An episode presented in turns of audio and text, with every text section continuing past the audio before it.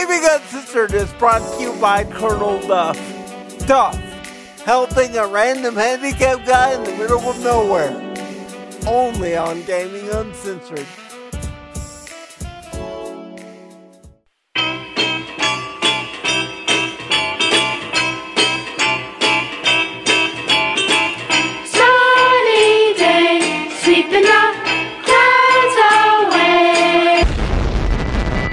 Controlling transmission. Divided by 1,000 miles of barren wasteland, two men mysteriously linked by alien technology on a podcasting mission to boldly deliver video game news and views directly to your brain. This is Gaming Uncensored.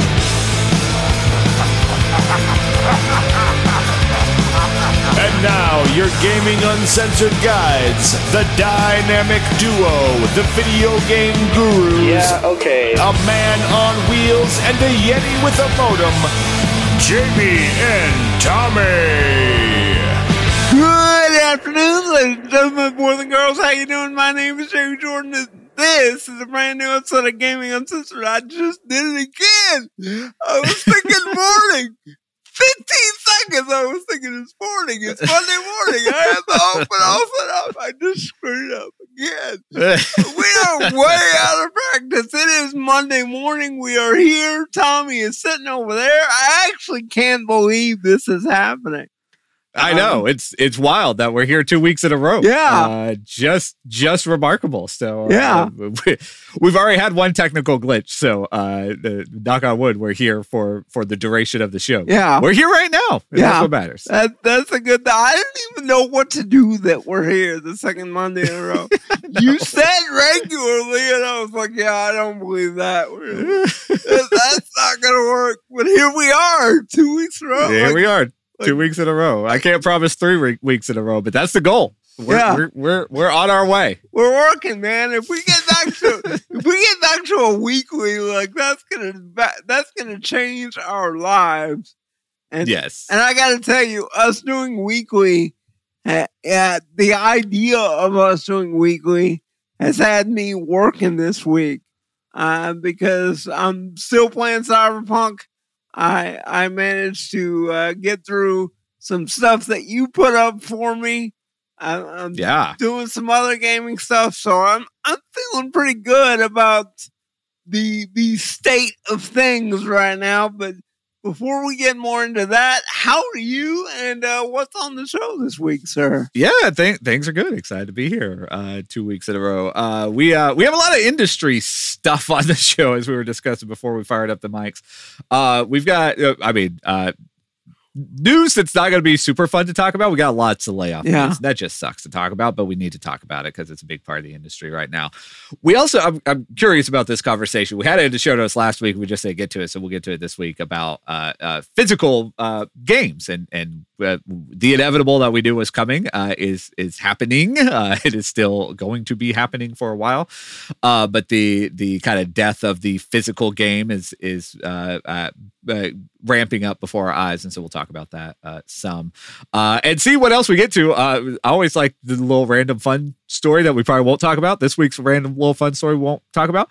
Rock Band 4 was still releasing weekly DLC until last week. I had no clue. I don't think many people had any clue. Rock Band is a long time ago, but was still releasing DLC until last week. It released its last DLC, weekly DLC last week. So rest in peace, Rock Band 4. Apparently there's some way that you will soon be able to use your Rock Band instruments in Fortnite, of all things, that there is some crossover there, which of course there is, because what hasn't crossed over with Fortnite at this point? Yeah. So long live Rock Band and Fortnite, apparently. Here's the question I have. Since we just got through playoff games last night, I know you probably peeked in on couple of those at some point. You have kids, and so I know you didn't have time to sit in. It's all watch. Peeking in. But that happened last night, and it occurs to me, I wonder if Taylor Swift has made it into Fortnite at this point. I know That's Eminem. That's a good question. I know Eminem is in there. I know several other people have done deals with Fortnite. I do not know if Taylor Swift is involved with Fortnite. Yeah. Not that we care. She's just everywhere right now. And it is the idea of like the Fortnite concert thing that has become a thing again. It's totally outside of my wheelhouse. That's what I do. It is in our wheelhouse. Yeah. It's gaming and music combined. Yeah. But I'm just so disconnected from like that particular instance. I mean, you've got a little bit more of that connection with it, but it's just like the fact that there's these massive artists doing stuff in Fortnite. It still doesn't make sense in my head. It's wild. I don't think they're having concerts. I think they're just doing marketing deals, which I totally understand. If they are having concerts, they need to be doing that because, like I said, yeah, they're like there's legit concerts, like full scale, like embodied, like computer animated artists doing concerts in Fortnite. It's just which I would say it's nuts, but I've done that every Friday for 13 years, right. and so yeah, I totally understand. What I'm wondering about that is like how many people do they have show up for that? Because like in my situation, if 60, 70 people show up, that's a big night. You know, like most of the time it's a lot less than that. So I wonder who, as far as players go, you know, how many players show up for an Eminem concert or a Taylor Swift concert in Fortnite. Right. Like I just got to wonder about that. Yeah, I'm curious too. I'm watching right now. I just pulled up on YouTube like the Eminem I gotta watch it because I didn't know it was on YouTube. I gotta check that out. So you go see it. So for what it's worth, it's there. So things that we don't understand. Fortnite, Palworld, which is still like a thing, and just can't bring myself to find out more about. No, I'm so sorry. We're a gaming podcast. We probably should talk about it. We're not going to. Don't care. If you really need to hear about Palworld, go somewhere else. So sorry. What we will talk about is a big thanks to the Patreon. Folks, I say folks now because we have a couple of women that are supporting the podcast, and so I can't just say Patreon guys anymore. Patreon folks: Kevin, Jose, Nark, Duff, Josh, Hector, Spider, Spencer, Kavash, Chad, Zeke, Chris, Brigham, Sam, Andrew, Loic, Logan, Liz, and Jordan. Thank you each and every one for your support. We appreciate it. We are excited to be back, hopefully doing this more regularly, giving you guys content. You bought us a game that we started playing this week, and so we'll talk about that here in just a little bit. If you would like to support us on Patreon, you like what we do, you want to send us a couple bucks, go by GamingUncensored.com, click the Become a Patron link there to do that. We would appreciate it. I am so glad that you mentioned the Patreon folks, because one thing that I'm very proud of about this show, and that I talked with our buddy Doug from Lubbock Audio Visual last week, because he downloaded the show, because I said, hey, we gave you a shout out. He downloaded the show and started listening, and he's not really a gamer. He's slightly older than us, and I said, hey, you might not find this interesting, but one of our goals for this show is to sort of be entertaining to everybody, whether you play games or not, because that's one thing that we were told way, way, way, way, way back in the day that we did that nobody else really did. And Merle Lafferty told us, like, podcasts aren't open like this. And that's something that we really embrace. And so for Liz and Jordan that are out there, we're glad you're here. We hope you get something out of this. And, It's something that I really take seriously. Yep. For sure. We appreciate everybody that's here. If you're not supporting us on Patreon and just listening and hanging out, we appreciate you too. Everybody that's here, for whatever reason that you're still here with us. We don't know why, but we're glad. We don't, but we thank you. So thank you for being here. One added perk, if you would like to, for whatever reason, see us as we do this podcast, you can find the video version of this podcast over at the Patreon for subscribers. So if that's your thing, it's there available for you. So if you don't want to see us, but still want to give us money, that's okay too. You can just listen to the podcast in your chosen podcast feed and still give us money. So I was telling my buddy, Chris, that works with me during the week, that we tend not to listen to the podcast after we've done them because, like, we were here. Right. But the reason is there for us to listen to it. But on occasion, I do listen to the show. Like last week, I figured out that it wasn't up everywhere, and so I texted you, and occasionally we have to do that. And I thought to myself, if I'm going to go through all these platforms, I'm going to find the audio because I don't want to watch us be us on video. Like, that's not it. So we have no idea why you people enjoy that, but it's here if you want it. Yeah. Yes. And if you don't, we totally understand. With no offense taken. So yeah. All that said, we should talk about some games. Yes, so, we should. You want to talk about a little bit of Cyberpunk, then we'll talk about the new thing we started. We're gonna go real quick on Cyberpunk because I really don't have just a ton new. I say real quick, we may be here 15 minutes. But I'm 52 hours in at this point. I got back to I have Johnny. Thank goodness. Yeah. I'm still doing a ton of side gigs, and this is the one thing that I wanted to talk to you about, because when I finally finished Act 1, I figured out that the entirety of Act 1 is about 3 missions, maybe 4, right? Yeah. And if you do that straight through, we're talking about 5 hours max, and that's really, really short for a first act.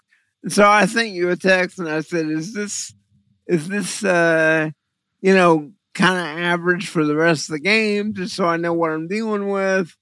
It's kind of a Skyrim kind of a situation. Like if you mainline that." You're talking about 6 hours or so.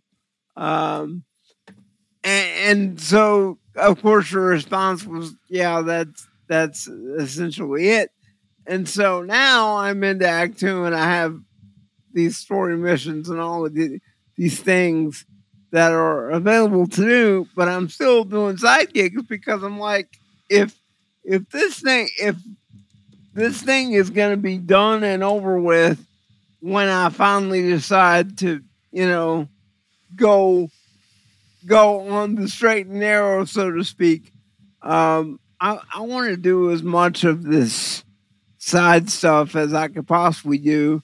And a lot of what I've been reading about the side stuff is that it's repetitive and it's a lot of the same stuff all the time. And I guess it is, but at the end of the day, it's fun. Like, yes. It's fun to just, like, as an example, I did a gig yesterday where Regina wanted me to sneak into a shipyard and put a bug on some Russian's car that was sitting in a container. Yep. And you had to, one of the optional objectives was sneak in and out and don't let anybody see you. And I thought, okay, I'm going to try this.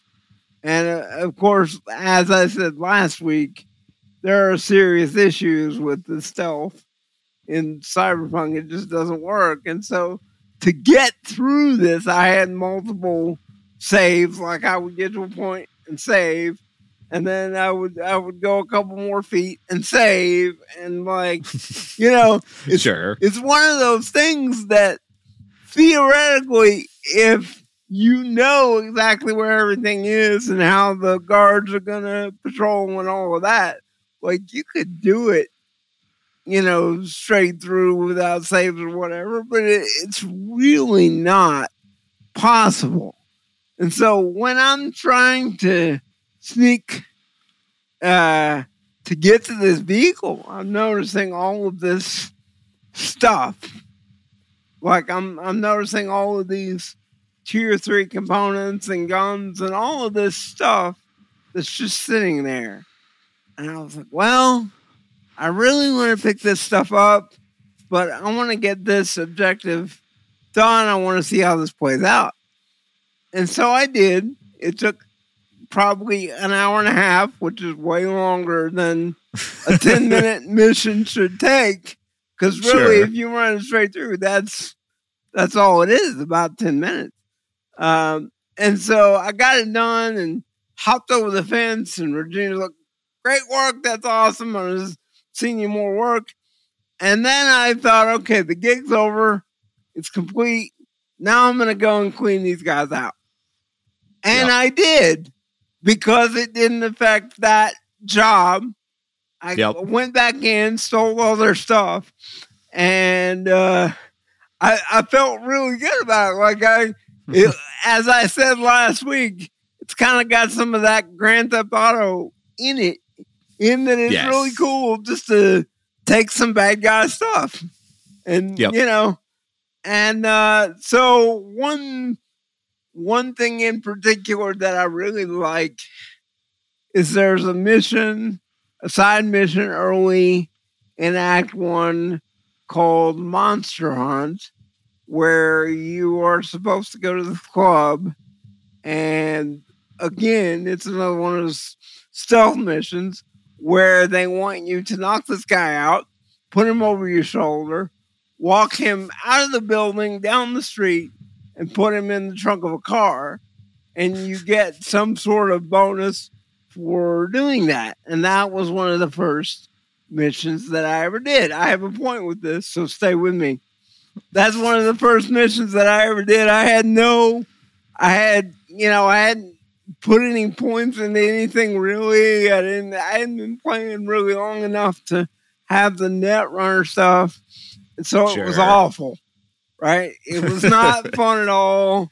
It probably took like 4 hours to do that mission correctly. Like, I didn't have fun at all. And at that point, I was talking to you and Duff going, I hate this. This is all, like, this is really bad. They did a really bad design job. But I decided that now I'm several more hours in, several levels in. I think I'm level 21. And I'm starting to have the skills and stuff that I want. But in this mission, there was a strength check. There was a door that was locked, and there's no other way in, and it's a strength check. Well, of course, the first time I went through it, I didn't have it. So I'm like, I'm curious about something. I want to see if this equipment or whatever it is sticks around, if this area stays open until I get to this amount of strength that you need to pry open this door. And so yesterday I decided to go back to the club. I have the appropriate stuff for the strength check. Everybody's dead because I've killed them all trying to get that guy out. I walk in, walk up the stairs, get to the door that's closed, rip it open, Terminator style, grab the stuff, walk out. The beautiful thing about that is we're talking 40 hours later. My fear was that I was going to go back to that, and that area was going to be like turned off. Because that happens in games that you get into Act 2 and some stuff just isn't there anymore. So the whole reason I tell this entire story is I really appreciate that at least in most cases, it appears that most of the areas are there for the entire game. And so if you see something that you can't open because you don't have a strength skill or a tech skill or whatever the skill is. Right. It looks like you can go back to it, and I really appreciate that. Yeah, for sure. There's a lot of, like, as much as we dog Cyberpunk, and rightfully so in a lot of ways. Now, it is much better than it was when it launched. Yes. There are a lot of things like that, like, for better or for worse, like, that may not have been intentional design decisions, but it makes the game cool. You know, yeah. Like, there's a lot of things that you're like, okay, I like that it's this way, even if they didn't mean for it to be this way. Yeah. Yeah, it just works out. I was just looking because I was curious. I'm not done with Act 2 yet. I'm at the tail end of Act 2. And so you're catching up to me, which is good, and pushing me to need to go back and play it some more. But the genius of the game is it, you know, mainlining the main story, which is great. I really enjoy the main story. But it's that every time you do one of those main story quests, you know, it opens up all the branching kind of side missions and stuff that you get off of that. And then chasing those down, which to me, like, I would say one of the things that Cyberpunk does pretty well, especially compared to a lot of other games that are similar, is that it's not as repetitive. You can do repetitive tasks. There are a lot of repetitive tasks in the game, which I kind of generally ignore. But even like we talked about, like the Cyber Psycho stuff last week, which there's a lot of those. Yeah. But they're different enough that they're interesting. Yep. That like you still want to do them because they're different enough that each one has its own. There's one that like, I don't remember if it was a Cyber Psycho, if it was a different quest, but it was through like a TV station that this guy had gone nuts and like taken over a TV station, and you have to like navigate through there. And there's like there weird yet, screens popped up and stuff. It was super cool, and it's like just a side quest, and it's like, you know, it's stuff like that that's like makes the game really enjoyable to come back to. The bugginess and all the flaws and everything about Cyberpunk totally legit, but they do the CD Projekt Red is a really great developer when it comes to narrative and storytelling, and Cyberpunk does those things generally pretty well, even where the world at times suffer, even where the game itself still continues to be buggy, not as buggy as it was. But man, it's such a, you said it last week that the star of Cyberpunk is Night City, and it really is. The characters are fine, NPCs are not very interesting, there's not a lot of depth in that side of the world, but the city is just phenomenal. The feel of the world is so cool. Like, that's enough to get me back, but the fact that they also do a really good job with narrative makes it all that much better. Right, and it, to me, it's slightly different than some games because I'm enjoying doing these side gigs because I'm getting paid, and right. every game does that. Like, but.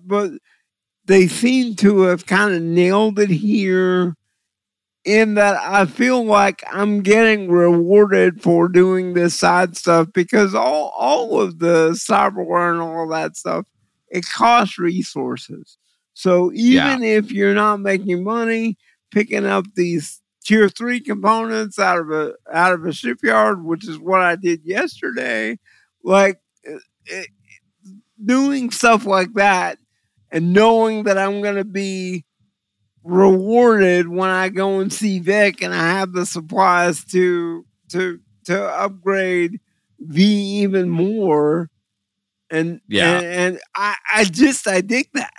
That's one thing that Cyberpunk does that Deus Ex did not do. Money was available, but it really didn't matter. You didn't have to pay for stuff. Like there wasn't really any, like, you had it and you could buy stuff, but like you didn't really need it.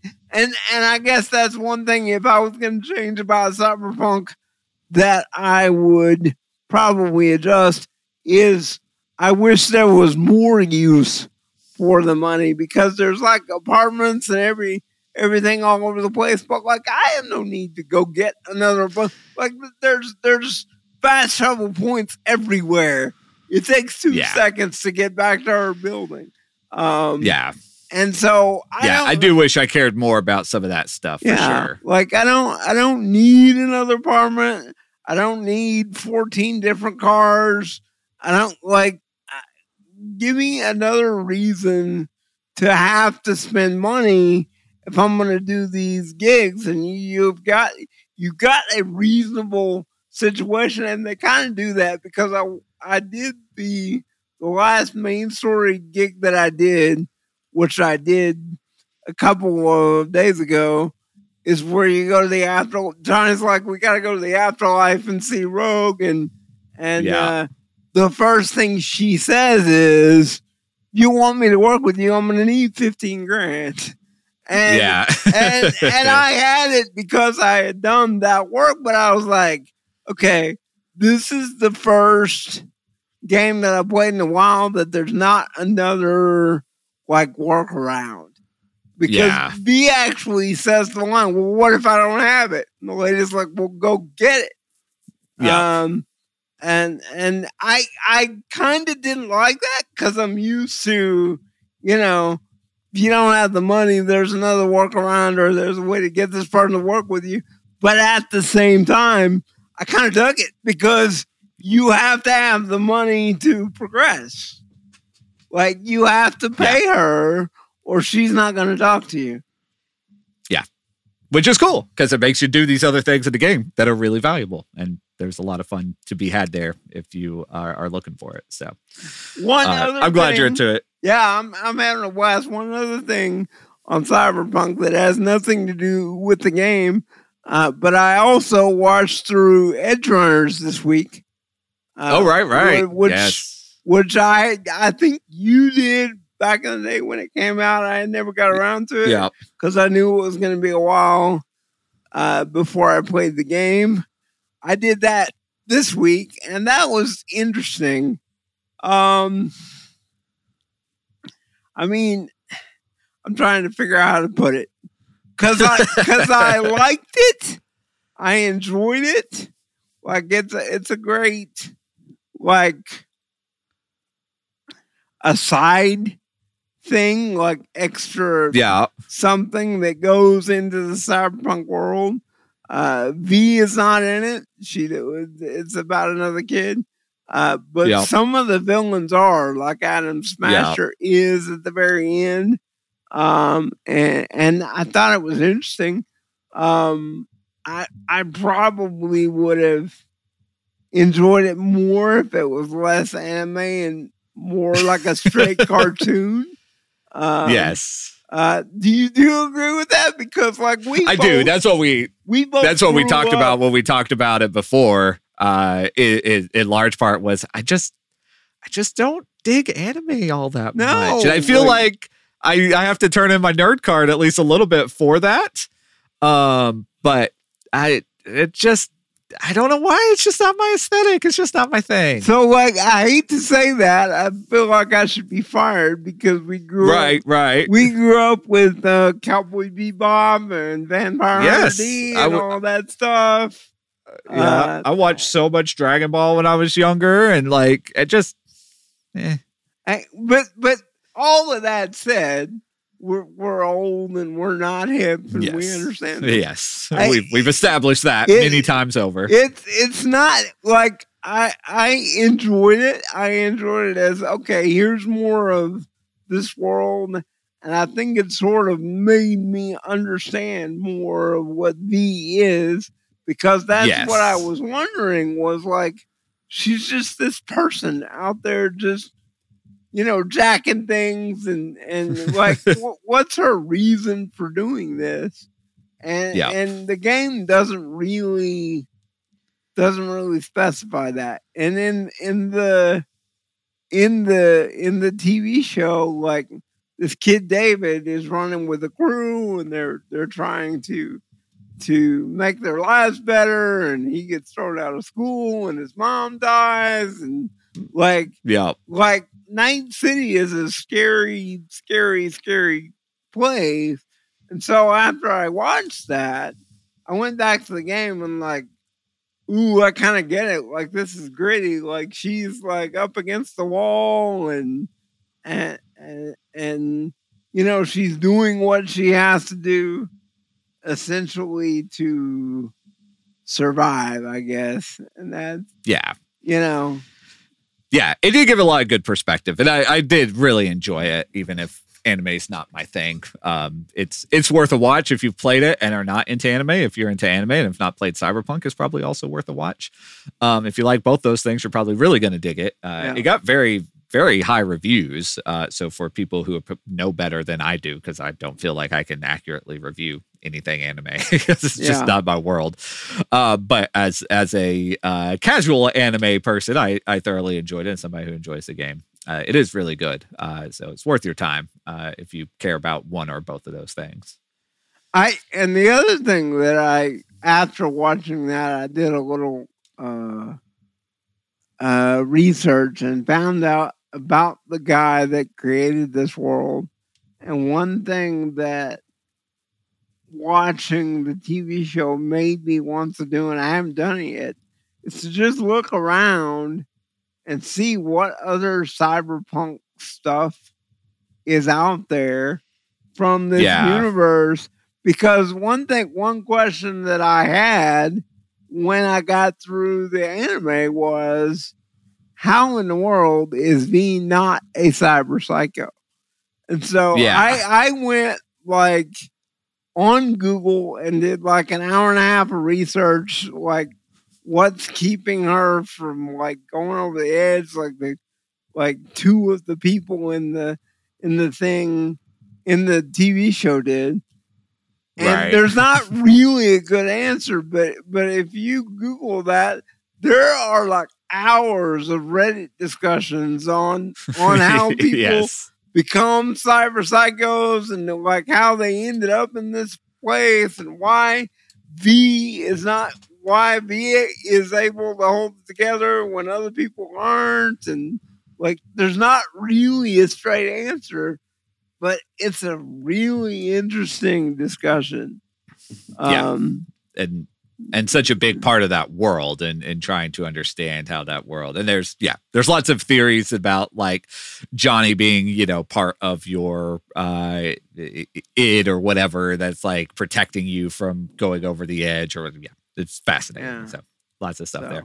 Really quickly, just to mention brief thoughts on Spider-Man, because we started playing Spider-Man, which is good. Spider-Man 2 specifically. We are not that far behind. Still behind, but finally got to fire up Spider-Man 2 and not played much of it, just the kind of introduction segment thus far.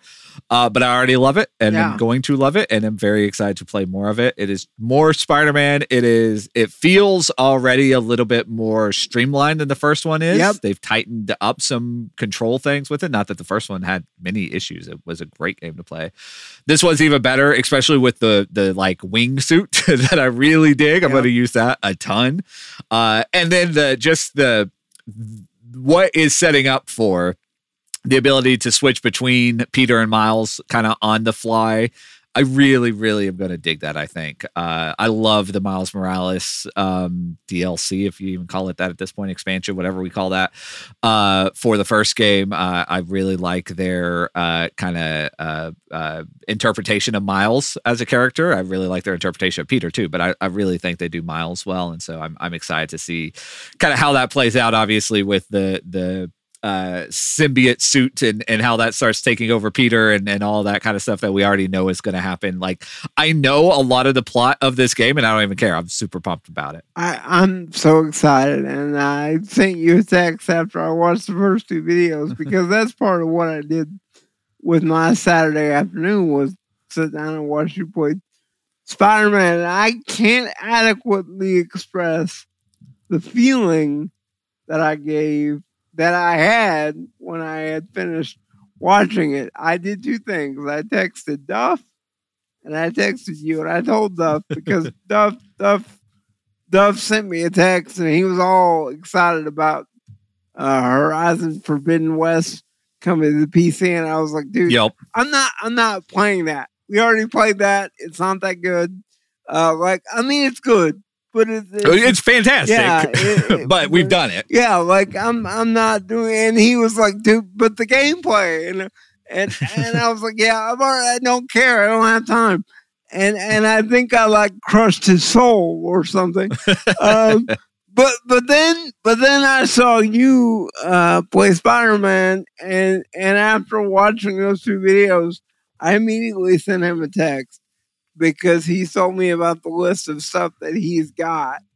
Like, he needs to go back through Cyberpunk. He wants to play Starfield, all of this.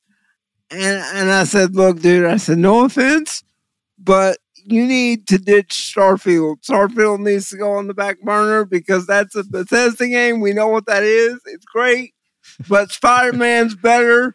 That what I told him, my quote was, the first 20 minutes of Spider-Man was better than the entirety of Starfield.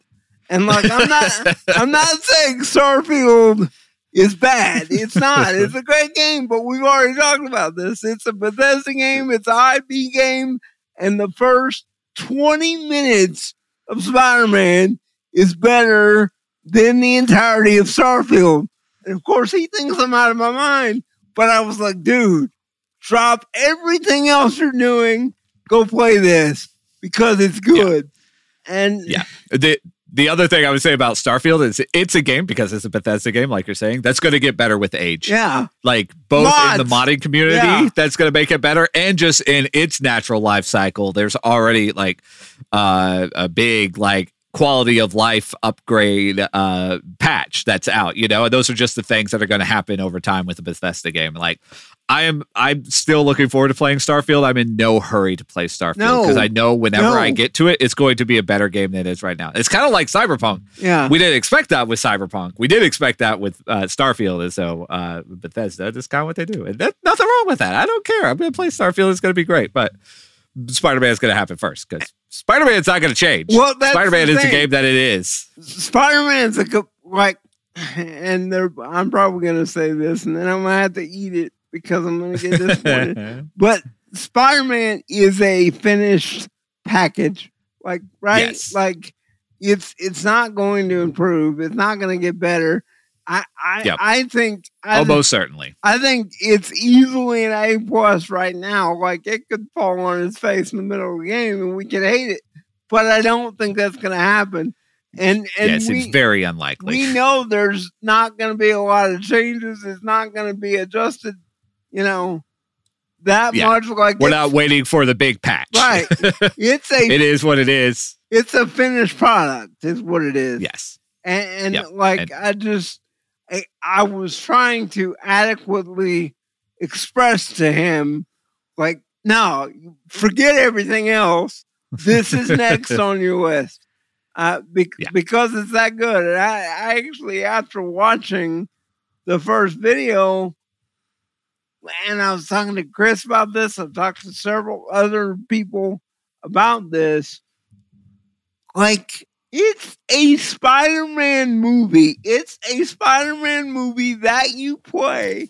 Like, I'm watching the first 25, 30 minutes, and granted, I'm a Stan Lee guy. I love Stan. I've loved Marvel Comics my whole life, especially Stan Comics. And I sent you a text and I said, gosh, I hope Stan is seeing this somewhere, because Stan would go crazy. This is like, it is the best that you could possibly have in terms of Spider-Man. And I wish they could do that with some of the other Marvel characters because it's so good. It is so good. Like, cross your fingers that we get that from Wolverine. That's you know, the next Insomniac comic book game, and Wolverine is my favorite comic book character from when I'm a kid, and so like, Spider-Man I liked when I was young, but Spider-Man wasn't high on my list when I was young. Like, I was a Batman person. See, I love Batman. I was Spider-Man all day. I was X-Men, and Wolverine was my guy in X-Men, and so like, for me, don't screw up Wolverine. Like, and it's so different. Like, I don't know, but I hope they could pull it off. So, all that said, we do have show notes. Go by GamingUncensored.com, see what we don't get to, because I'm sure there's stuff we won't get to. But we'll get into that. And we had mentioned before, glad we had fun discussion, because this discussion is going to suck a little bit. But we mentioned before, tons of layoffs happening in the gaming industry. 2023 was a big year in just sheer number of gaming layoffs, and 2024 is already on track to surpass it, and we're less than a month in. There have been by some counts, over 6,000 layoffs in the gaming industry thus far. The latest batch, which is what you'll see in the show notes, is about 2,000 employees from Activision Blizzard and Xbox, now that they're all together. That's important to caveat here. This is post-merger, and so not a big maybe shock here, because there was going to be redundancy. There was going to be positions that already existed in one company that are no longer needed because there's another company that does the same thing that is your parent company now, and so those things happen. But there's a bigger, just general like what the industry looks like in terms of developers shutting down, people losing their jobs, that kind of stuff. There were big layoffs at Twitch already this year. Like that's a different side of the industry, but still part of the industry. And so all that to say, this is something that's a reality for the gaming industry right now. As hugely, massively successful as the gaming industry is right now, and we are at an all-time kind of peak on, I would argue, quality. Just look at the games we got last year, my goodness. But also in dollars and how interwoven into every part of society gaming is. I was listening to a baseball podcast and they were talking about Palworld of all things, it just is like everything is everywhere. Gaming is part of popular culture in a way that it hasn't ever been to this level, and it continues to grow. And at the same time, there are a lot of people in this industry that are now looking for work actively, and there does not seem to be enough jobs to get all those people work in their kind of respective places. And so I don't know what thoughts I have beyond that, other than I'm sad for the people that lost their jobs. It's a business like that was going to happen with this merger. We've known this merger was going to happen for nearly 2 years, or at least I had good anticipation this merger was going to happen for 2 years. It's part of it, but it sucks. And for those people that lost their jobs, really sucks. The longer that we do this show, and this year will be year 19. In about a week, this show will be 19 years old. I know that because I just re-upped the domain for the website. So on February 7th, this show will be 19, and in those 19 years, we have been blessed to meet a lot of people that are in the industry, and one guy in particular grew up listening to this show as a 12-year-old kid. Our buddy Will works over at Riot Games, and he posted this week that they had layoffs as well. He got to keep his job, but he's feeling bad for a whole lot of folks. And it's a different thing when you know people who, this is what they do, this is their job. Not only Will, but like the Able Gamers Foundation. We've got the Warfighter Engage guys that have built controllers for me. Like, in the 20 years that we have done this, we've gotten to know some industry people. And this layoff stuff is bad when you don't know anybody. It's worse when you know that you know somebody that's out there and that is struggling with this. And it's kind of one of those things like, I need to talk to Will, because it's got to be interesting to know that, some folks got laid off, but he got to keep his job. Like, that's going to be hard to deal with, because, like, why? Like, how do you choose those people that aren't going to get to keep their jobs? It's hard on everybody. It's a tough situation. But as you said, it's part of the business. Yeah, it is. And that's, for better or for worse, like there's reasons that companies need to legitimately cut payroll, and it's easy to frame every time people that there's these kind of mass layoff events as corporate greed. And believe me, I believe there is plenty of that, the gaming industry and otherwise. There are a lot of these people that probably could continue to have their jobs and CEOs not have their paycheck affected by them having their job. So there is plenty of that exists. But there is also just a lot of difficulties with running any kind of business. Gaming is not excluded from that, like, regardless of how successful it is. You're involved in music, and there's layoffs in music all the time. There's studios closing. Like there's it's everywhere. It's part of it's the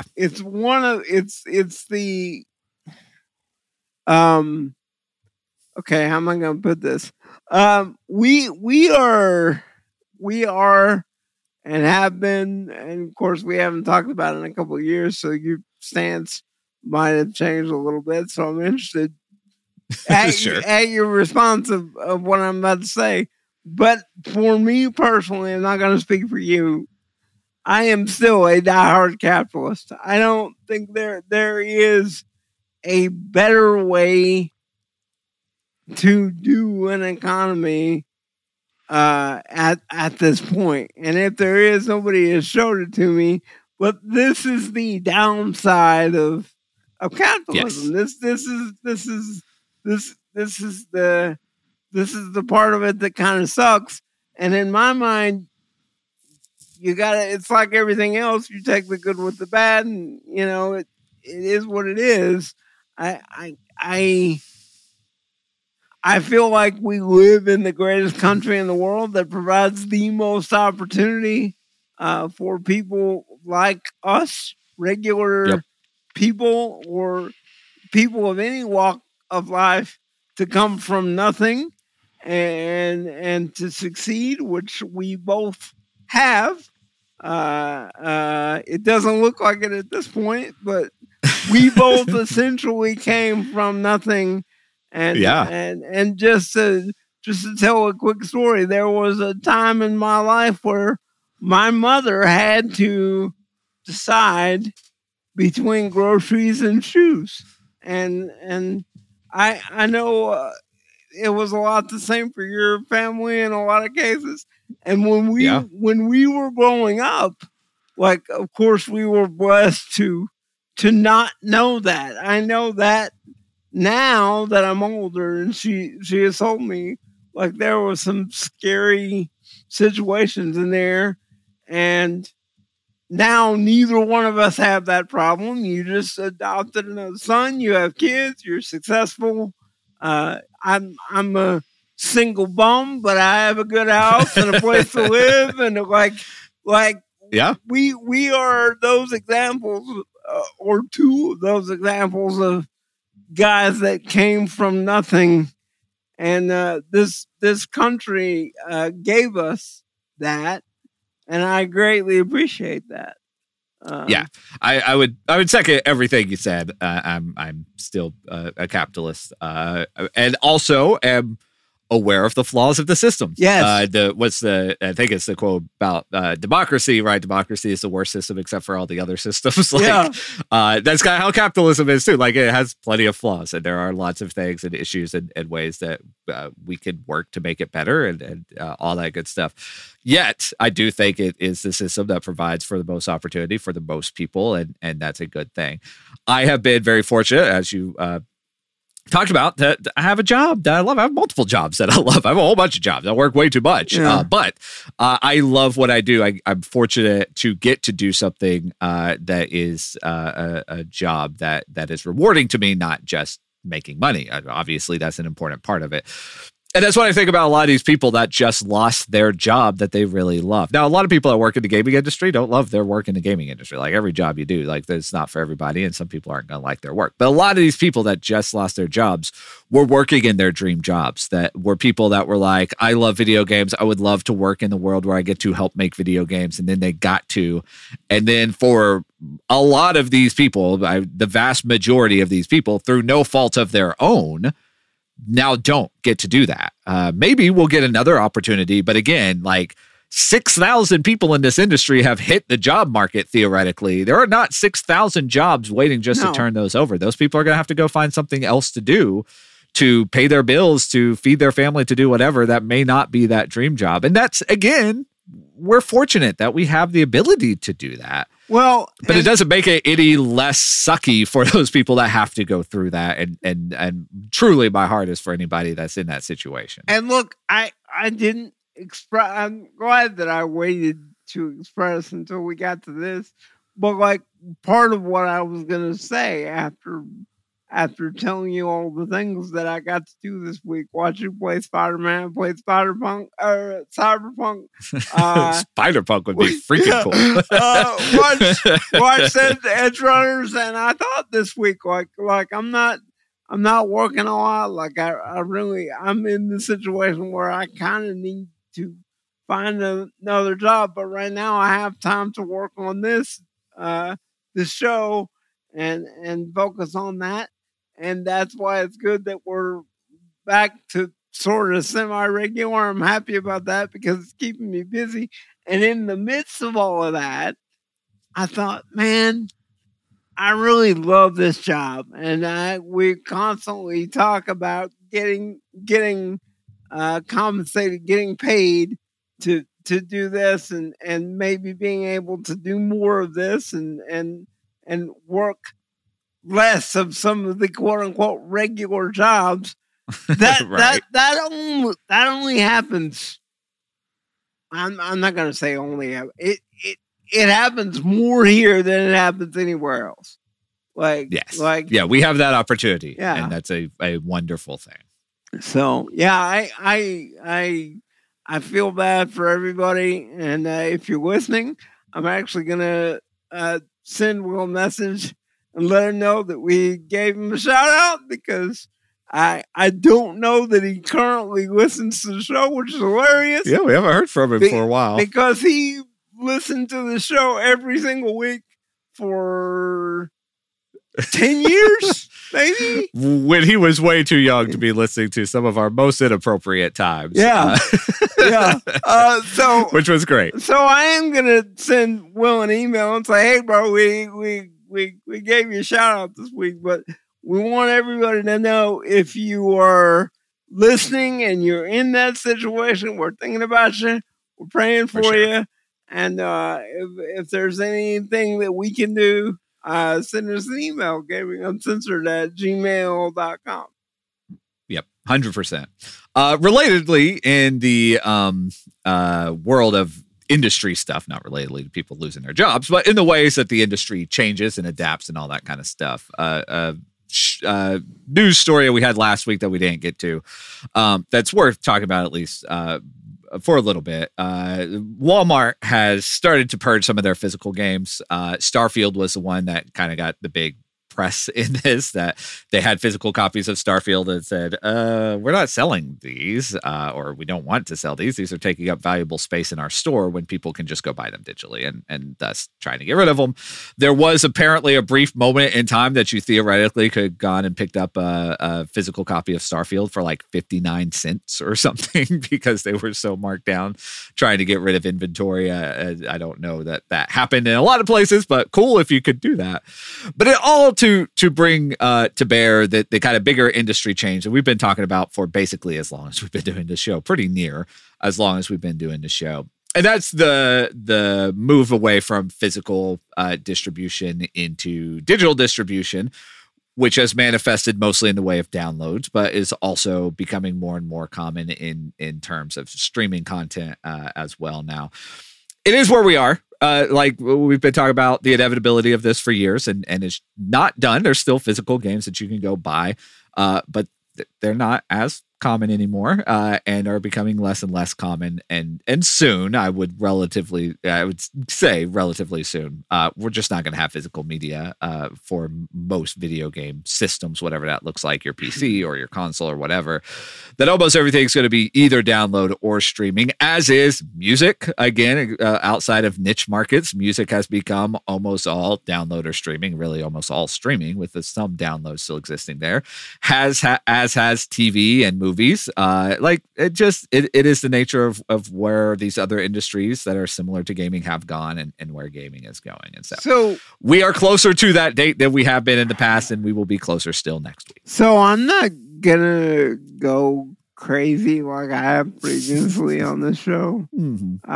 Because we've both gone a little nuts, and this is bad, and you know, whatever. And it is bad from the perspective of one of the articles that we have in the show notes. The person that wrote it pointed out, like, UB is trying to get you comfortable with the fact that you don't own your games. And yeah. And one valid point that the writer of this story made was like, look, here's why I have a problem with this. One of my favorite UB games of all time is not available anywhere. And the only reason that I am still able to play it is that I own a physical copy of this game.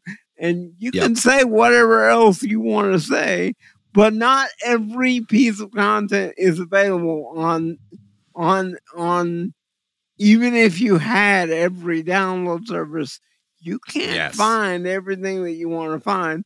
And so that, to me, is the main argument. The other argument that I have, mainly because I've been playing Cyberpunk and it's really made me think about where the world is heading and kind of what the situation is, because I see similarities.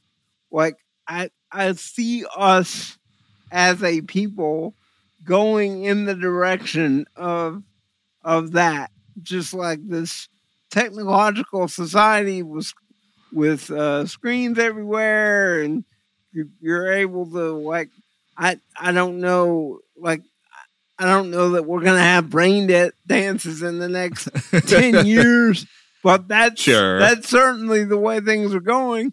And one thing that I think about a lot is that you and I grew up, and I consider myself lucky, you and I grew up in an age before all of this. And so if the internet goes down, you and I are happy because we can go read a book. We can go spend time with our family. We can play games. Like, that's like, I pray for the day that the internet goes down, because, like, the internet's down. I don't have anything else to do. So that means I can sit around and play games all day, right? But for the vast majority of the world, if the internet goes down, it's a really big, serious problem, right? Yeah, and sure. And we're getting to that point where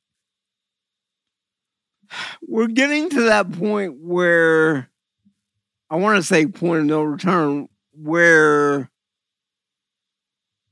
you either the internet is working and the infrastructure is working, or it's not, and the whole world's screwed. Like, there's no in the middle. There's no... Yeah. Like, when we grew up, like, if you couldn't get an audiobook, or if you couldn't stream something, you could always go to your shelf and pull out a DVD or whatever, or a book, or whatever the media is that you want to consume. Like, that's available. And, like, going back to the business side of things, we understand why everything's going streaming, and we understand why they don't want to do physical copies, because it's cheaper. However, especially playing Cyberpunk, I'm more and more afraid of that time coming and just not being able to something on a large scale happening and not having access to the content that you think you own. Let's take the Epic Game Store, for example. Epic gives away games every single week, and I try and get all of them. Like, I have a massive Epic library, and I actually had the thought that this is going to be really fun.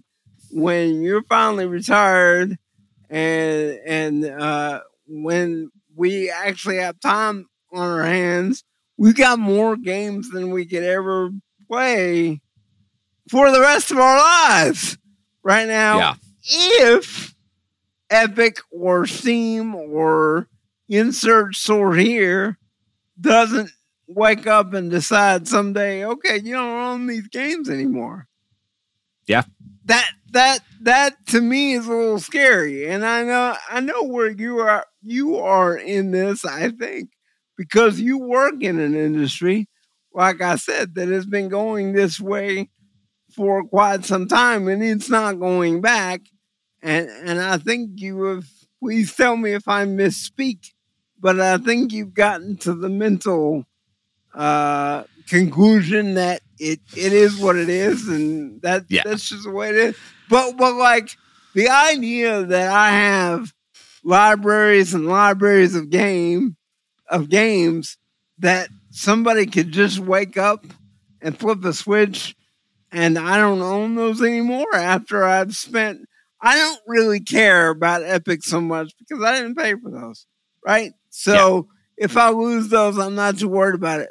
But if I lose my Steam library or another library that I've paid a lot of money for, to me, that's a problem. Yeah, agreed.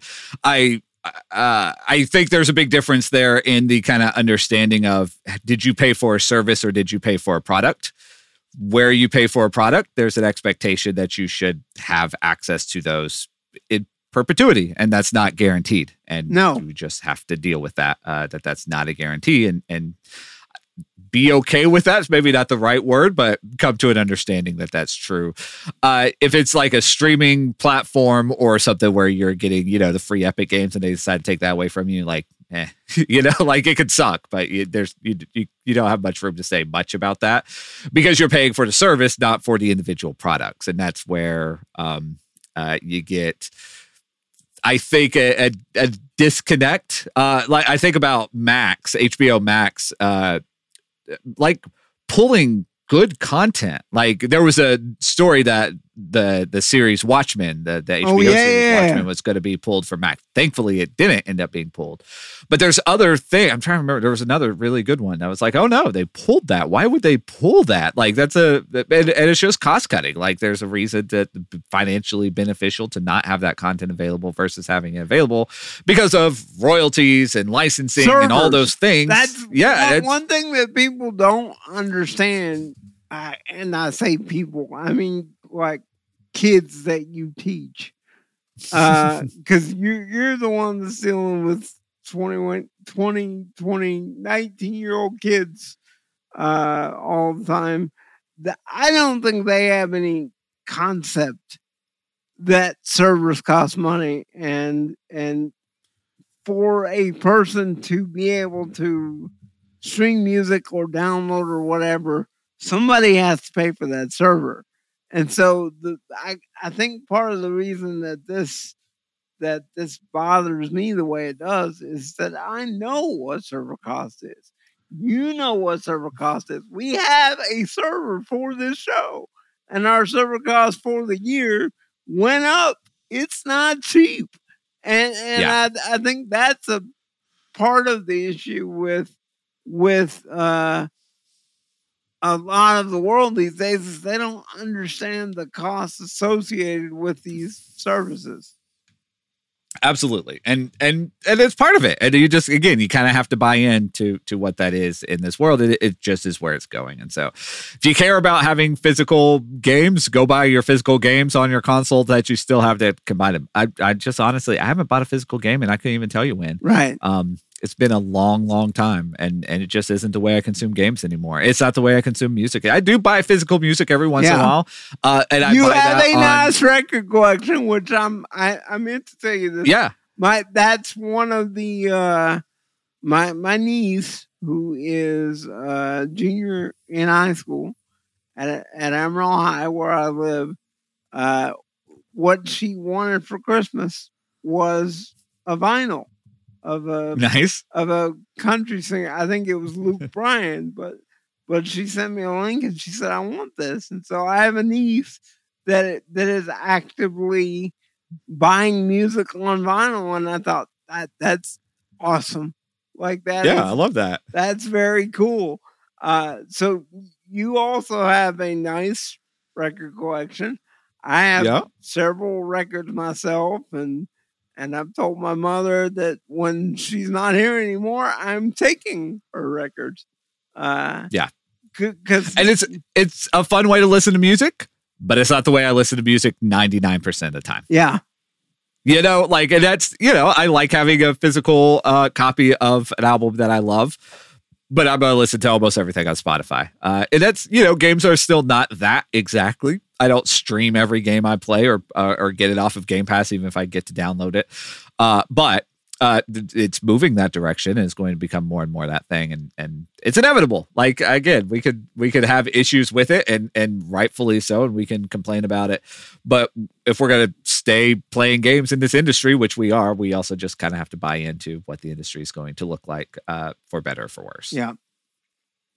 Yeah. All that said, go by the show notes, GamingUncensored.com. There's, of course, stuff we didn't get to. I also, my camera got wonky. I don't know if it... No, we're good. End. It corrected itself, so we're good. Yeah, it froze up for a little bit. Yeah. So if there's any issues with the video on Patreon, apologies for that. If you would like to see the video on Patreon, go by GamingUncensored.com and click Become a Patron. Nice way to get one more plug in there for the Patreon. But otherwise, go by GamingUncensored.com, look at the show notes, see what we didn't get to. Really quickly on releases, always like to mention releases. Like a Dragon Infinite Wealth. This is one of those series, the Yakuza world, that I bet we would be into if we ever had time to get into it, but we don't. The newest one is out, 89 on Metacritic. And then what we used to be into, which I haven't been into for a long time, but used to be into, Tekken 8 just released, has a 90 on Metacritic. Apparently Tekken 8 is very good. I have a buddy I used to play Tekken with when I was like, we played some Tekken back in the day, like we did. But I'm on a group chat with this buddy who still plays Tekken and loves this new game, and so apparently it's good. And coming from somebody who's been playing Tekken for 20 years, whatever it is at this point, it's apparently pretty good. So if you're into Tekken, new Tekken out, and apparently pretty good. That's awesome. Despite everything that we said for the last half hour, I really like where things are right now. I mean, the fact that the fact that there's a Tekken game out there that is a 90, like I would have, when I was a kid, I would have never, like, Tekken games are good. They're not 90s. Like that's an amazing thing. And I'm really happy. Like, I've had that the line that all the bad guys have in Cyberpunk, where when they attack you, almost every encounter you hear somebody say, "I love this job," and that line has been ringing in my head all week because I got to watch you play Spider-Man, and I've been playing Cyberpunk and watching anime. Like, I love this job. Yeah. And I, despite everything that we just talked about, like, I don't. I'm glad we're here. And yes, me too. Yeah, it's a good situation to be in. He needs to wrap because he's looked at his watch like 18 times, which means somebody needs him. So quite possibly. So yeah, we need to get out of here. But we are planning to be back next week. Go by GamingUncensored.com and check out what we missed, because we did. We'll probably get to more of it next week because that's how it's kind of been working lately. A lot of what was on this week's show was also on last week's show that we didn't get to. So go by there, check that out. Go by the Facebook page and hang out with those guys, because those guys are great over there. Go by the Patreon if you're not a Patreon member. Third time in as many minutes. Patreon's important. Patreon helps us to pay for the show. And I actually got a request from Logan and several other people on the Facebook page to take pictures of the rig and the new setup and all of that. We're not going to do that until the new setup is complete. And that is where our buddy Doug at Lubbock Audio Visual comes in. I'm supposed to meet with him this week to start working on that process of getting the game room completed. So when that's done, we are going to take pictures.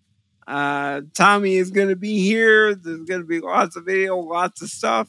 So you're definitely going to want to be involved with Patreon if you're not over there yet. And hey, guess what? We don't mention this, and this is the worst marketing ever. But most of the stuff that's on Patreon eventually becomes visible to everybody. So if you don't have a few bucks to throw us, we understand that. Eventually, most of the content on Patreon becomes available to everybody, so everybody can enjoy it. Like I said, worst marketing ever. But that is what it is. So even if you don't have a few bucks to give us and just want to go over there and hang out, you can do that too. Anything else, sir? I think we're good. All right. I'm Jamie. That's Tommy. For one more week, we are Gaming Uncensored, and we are out.